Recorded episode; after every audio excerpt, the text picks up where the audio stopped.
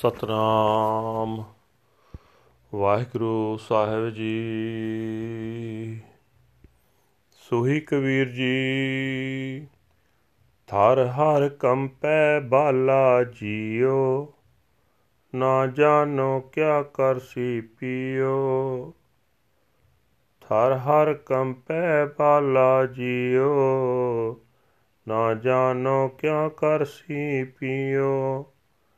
ਰਹਿਨ ਗਈ ਮਤ ਦਿਨ ਪੀ ਜਾਏ, ਭਵਰ ਗਏ ਬਗ ਬੈਠੇ ਆਏ ਰਹਾਓ ਕਾਚੈ ਕਰ ਬੈ ਰਹਿ ਨ ਪਾਨੀ।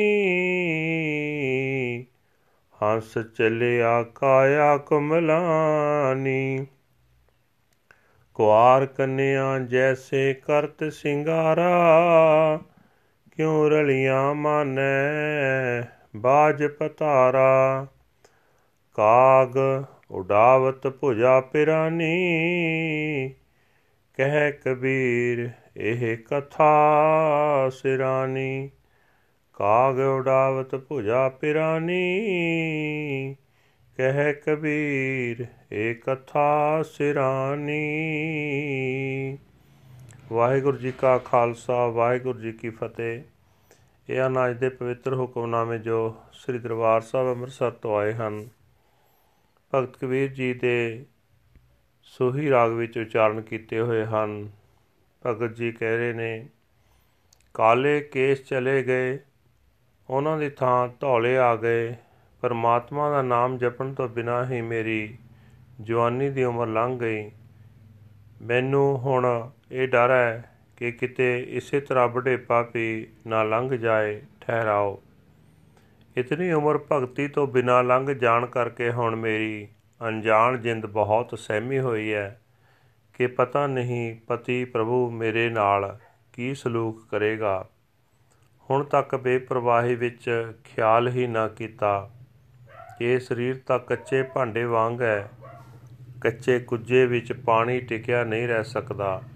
ਸਵਾਸ ਬੀਤਦੇ ਗਏ। ਹੁਣ ਸਰੀਰ ਕੁਮਲਾ ਰਿਹਾ ਹੈ ਤੇ ਜੀਵ ਭੌਰ ਉਡਾਰੀ ਮਾਰਨ ਨੂੰ ਤਿਆਰ ਹੈ, ਪਰ ਆਪਣਾ ਕੁਝ ਵੀ ਨਾ ਸਵਾਰਿਆ।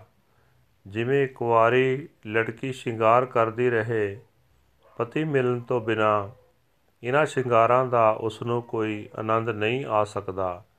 ਤਿਵੇਂ ਮੈਂ ਵੀ ਸਾਰੀ ਉਮਰ ਨਿਰੇ ਸਰੀਰ ਦੀ ਖਾਤਰ ਹੀ ਆਹਰ ਪਹਰ ਕੀਤੇ। ਪ੍ਰਭੂ ਨੂੰ ਵਿਸਾਰਨ ਕਰਕੇ ਕੋਈ ਆਤਮਿਕ ਸੁਖ ਨਾ ਮਿਲਿਆ। ਕਬੀਰ ਜੀ ਆਖਦੇ ਹਨ हे ਪਤੀ ਪ੍ਰਭੂ, ਹੁਣ ਤਾਂ ਆ ਮਿਲ। ਤੇਰੀ ਉਡੀਕ ਵਿੱਚ ਤਾਂ ਕਾਂ ਉਡਾਉਂਦਿਆਂ ਮੇਰੀ ਬਾਹ ਥੱਕ ਗਈ ਹੈ ਤੇ ਉਧਰੋਂ ਮੇਰੀ ਉਮਰ ਦੀ ਕਹਾਣੀ ਹੀ ਮੁੱਕਣ ਤੇ ਆ ਗਈ ਹੈ। ਸ਼ਬਦ ਦਾ ਭਾਵ ਅਰਥ ਇਹ ਹੈ ਕਿ ਸਿਮਰਨ ਤੋਂ ਬਿਨਾ ਉਮਰ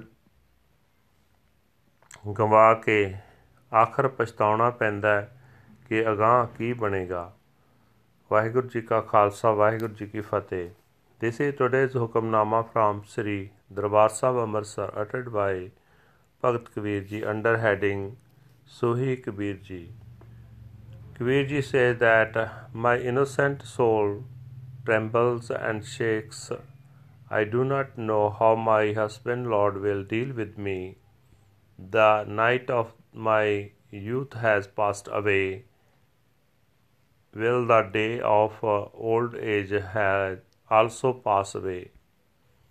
My dark hairs, like uh, bumblebees, uh, have gone away, and grey hairs, like cranes, have settled upon my head.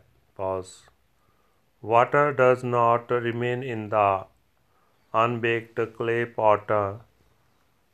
When the soul swan departs, the body withers away. I decorate myself like a young virgin. But how can I enjoy pleasures without my husband, Lord? My arm is tired driving away the crows, says Kabir. This is the way the story of my life ends. Waheguru ji ਕਾ ਖਾਲਸਾ ਵਾਹਿਗੁਰੂ ਜੀ ਕੀ ਫਤਿਹ